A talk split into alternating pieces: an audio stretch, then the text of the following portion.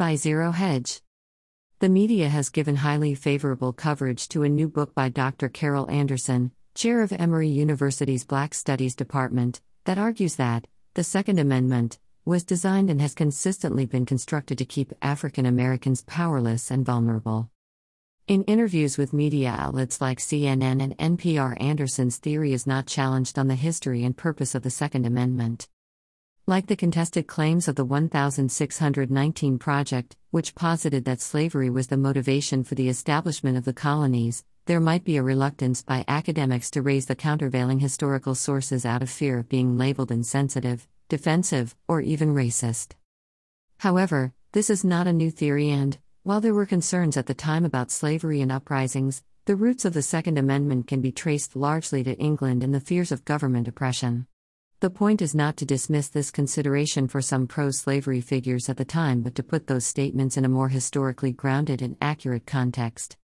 The book, The Second, Race and Guns in a Fatally Unequal America, is the latest work of Anderson, who previously published White Rage, The Unspoken Truth of Our Racial Divide. NPR bills its interview as historian Carol Anderson uncovers the racist roots of the Second Amendment. In truth, this is not a new theory and was long preceded by more detailed accounts by figures like Carl Bogus, who wrote the 1998 work The Hidden History of the Second Amendment. Carl T. Bogus, The Hidden History of the Second Amendment, 31 UC Davis L. Rev. 309, 1998. See also Carl T. Bogus, Race, Riots, and Guns, 66 S. California L. Rev. 1365, 1993. These works are worth reading, as are the writings of my colleague Robert Cottrell, and my former colleague, Ray Diamond.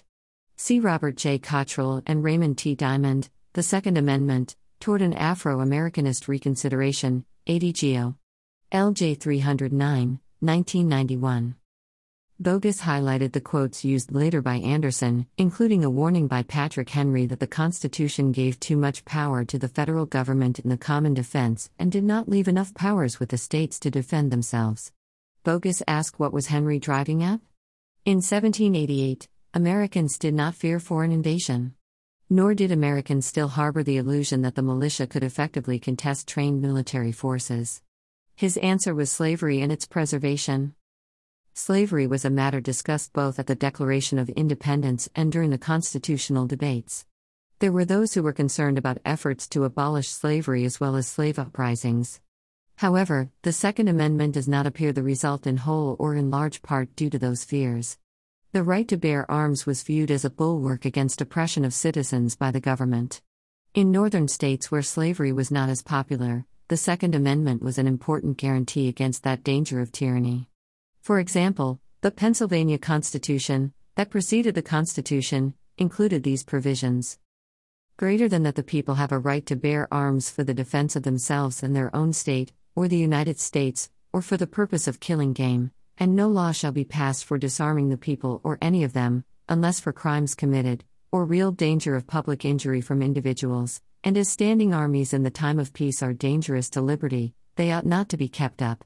And that the military shall be kept under strict subordination to and be governed by the civil power. Greater than the inhabitants of the several states shall have liberty to fowl and hunt in seasonable times, on the lands they hold, and on all other lands in the United States not enclosed, and in like manner to fish in all navigable waters, and others not private property, without being restrained therein by any laws to be passed by the legislature of the United States. New Hampshire, New York, Rhode Island and other states had similar precursors to the Second Amendment.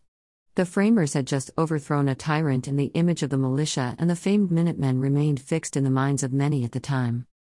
James Madison captured this purpose in Federalist No. 46 when he noted that a small federal standing army would be opposed by a militia amounting to near 500,000 of citizens with arms in their hands, which would be able to defeat a tyrannical standing army. He was highlighting the advantage of being armed, which the Americans possess over the people of almost every other nation. Likewise, important contemporary writers at the time connected the Second Amendment to values heavily steeped in the shared history from England. There were also strong cultural and practical value placed on gun ownership, a right that was limited in England. This was still a young country where many lives along the frontier and relied on guns to sustain themselves and their families in terms of both security and sustenance. There was also a deep-seated mistrust of both a standing army and a centralized government. That is evident in St. George Tucker's American edition of Blackstone's Commentaries, 1803.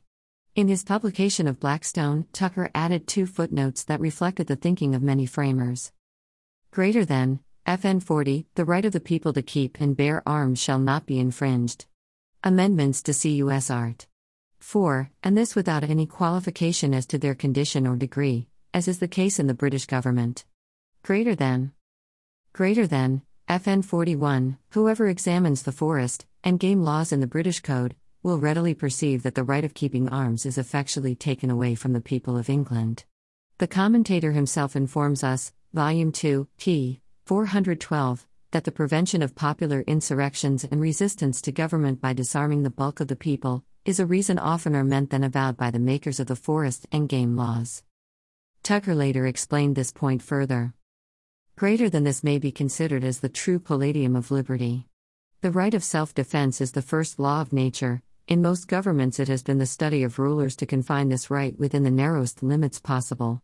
Wherever standing armies are kept up, and the right of the people to keep and bear arms is, under any color or pretext whatsoever, prohibited, liberty, if not already annihilated, is on the brink of destruction. In England, the people have been disarmed, generally, under the specious pretext of preserving the game, a never-failing lure to bring over the landed aristocracy to support any measure, under that mask, though calculated for very different purposes.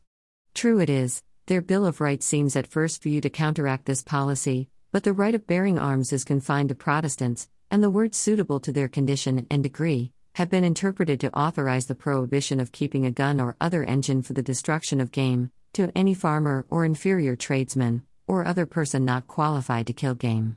So that not one man in 500 can keep a gun in his house without being subject to a penalty. There are a myriad of historical sources expounding on this rationale for the Second Amendment. The Supreme Court has itself highlighted that rationale in its discussions of the history and purpose of the amendment.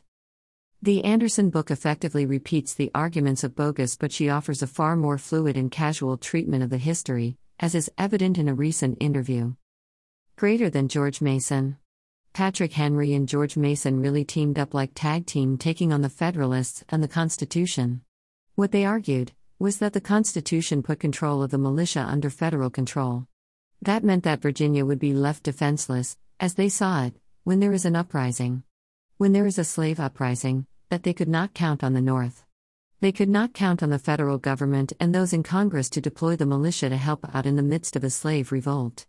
Greater than. Greater than, and they were like, you know, the North detests slavery and we will be left defenseless. I mean, can we really count on those folk? And Madison is arguing, look, you got the Atlantic slave trade. Look, you got the Three-Fifths Clause. Look, you got the Fugitive Slave Clause, you're protected. And Patrick Henry's like, no, we are not. And so you started seeing the momentum for a new constitutional convention. And that was the last thing James Madison wanted, because he's like, if these folks get another bite at this, we're gonna end up with the Articles of Confederation again. Greater than. Greater than. Greater than. Greater than this is the payoff to Patrick Henry and to George Mason. Look, the militia is here. And what it does is it says that the feds cannot interfere with the militia. You are safe to have your militia to defend against slave uprisings. So sitting here in the Bill of Rights, we have an amendment that is about denying black people their rights. That is not, in my view, an accurate account of what was said by some of these figures and, more importantly, what was the primary motivation for the Second Amendment.